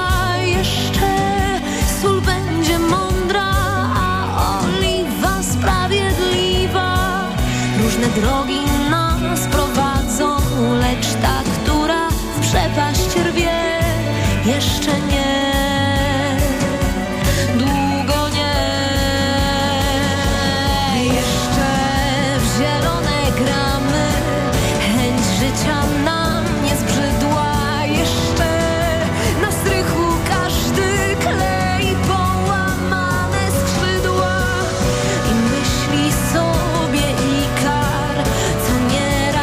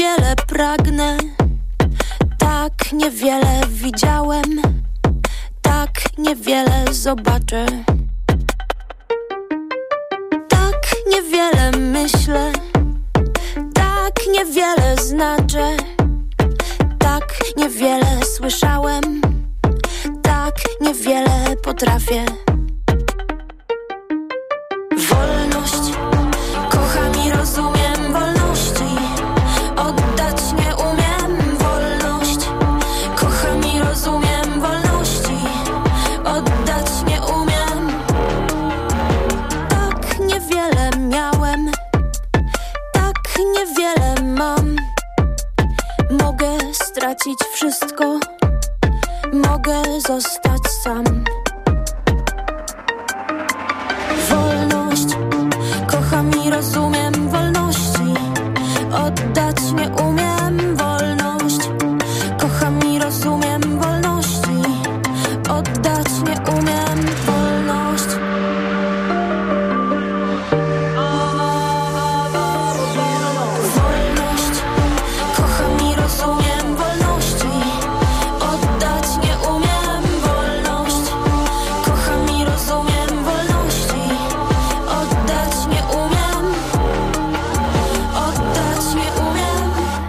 Wolność. Reklama. Najbardziej wyczekiwana premiera tego roku. Chłopi, polski kandydat do Oscara. Nowa adaptacja powieści Władysława Reymonta. Losy rodziny Borynów i pięknej Jagny opowiedziane poprzez niezwykłą animację malarską. Robert Gulaczyk i Kamila Urzędowska w filmie Chłopi. W kinach od 13 października. Dlaczego wybieramy Vitotal dla kobiet? Zawiera aż 23 witaminy i minerały w wysokich dawkach. Vitotal dla kobiet kompleksowo wzmacnia organizm. Jod i selen wspomagają prawidłowe funkcjonowanie tarczycy. Nie muszę martwić się celulitem i moją sylwetką. Wyciąg z winogron pomaga utrzymać wagę. Vitotal dla kobiet zawiera też wyciąg ze skrzepu polnego, który sprawia, że moje włosy są piękne, a paznokcie zdrowe. Suplement diety Vitotal dla kobiet. Więcej niż witaminy. Aflofarm. Kto wygra wybory? Jak głosowali Polacy? Na te pytania odpowiemy podczas specjalnego wydania Wieczoru Wyborczego w niedzielę 15 października o 21 i Poranka Wyborczego w poniedziałek o 7 rano na wp.pl. Zapraszam, Paweł Kapusta, redaktor naczelny Wirtualnej Polski. Jak lubicie się kochać? Spontanicznie? Intensywnie? Namiętnie i bez presji czasu? Maxigra Max daje Ci swobodę działania już po 12 minutach. Zawsze, kiedy macie ochotę na zbliżenie. Nie czujesz już presji czasu i możesz maksymalnie szybko zacząć działać tak, jak lubicie i cieszyć się seksem. Maxigra Max. W rzeczywistości nic nie działa szybciej. Sprawdź sam. Sildenafil w porównaniu z tadalafilem zawartym w lekach na erekcję dostępnych bez recepty zaczyna działać szybciej. Maxigra Max. Jedna tabletka powlekana zawiera 50 mg sildenafilu do stosowania u dorosłych mężczyzn z zaburzeniami erekcji, czyli niezdolnością uzyskania lub utrzymania erekcji prącia wystarczającej do odbycia stosunku płciowego. Aby sildenafil działał skutecznie, konieczna jest stymulacja seksualna. Podmiot odpowiedzialny: Zakłady Farmaceutyczne Polpharma S.A. To jest lek. Dla bezpieczeństwa stosuj go zgodnie z ulotką dołączoną do opakowania. Zwróć uwagę na przeciwwskazania. W przypadku wątpliwości skonsultuj się z lekarzem lub farmaceutą. Gdy za oknem zawierucha, cierpi na tym nos malucha. Słychać już sapanie noska. Mamę więc wypełnia troska. Aromactive przecież mamy. Do piżamki przyklejamy. Aromactive plaster mały. Wnet uwalnia zapach cały. I troskliwie nos otacza. Lekki oddech szybko wkracza. Uratować nos i noc może tylko plastra moc. Aromactive zmniejsza troski. Pielęgnuje małe noski. Dostępny w aptekach. Orzeźwienie i moc oszczędności w Lidlu. Już od czwartku. Coca-Cola 2-litrowa butelka w supercenie. 12,98 za dwupak. Tylko 6,49 za butelkę przy zakupie dwupaku. Tak, 6,49 za butelkę przy zakupie dwupaku. Piwo Perlenbacher w butelce 500 ml. Tylko 2 zł za butelkę przy zakupie 9. Tak, tylko 2 zł za butelkę przy zakupie 9. Dla takich okazji zakupy robię w Lidlu. Alkohol tylko dla pełnoletnich. Ła! Nagły ból jamy ustnej podczas jedzenia? To najczęściej afty lub drobne urazy. Sięgnij po sprawdzone rozwiązanie. Dezaftan. Po pierwsze, Dezaftan wspomaga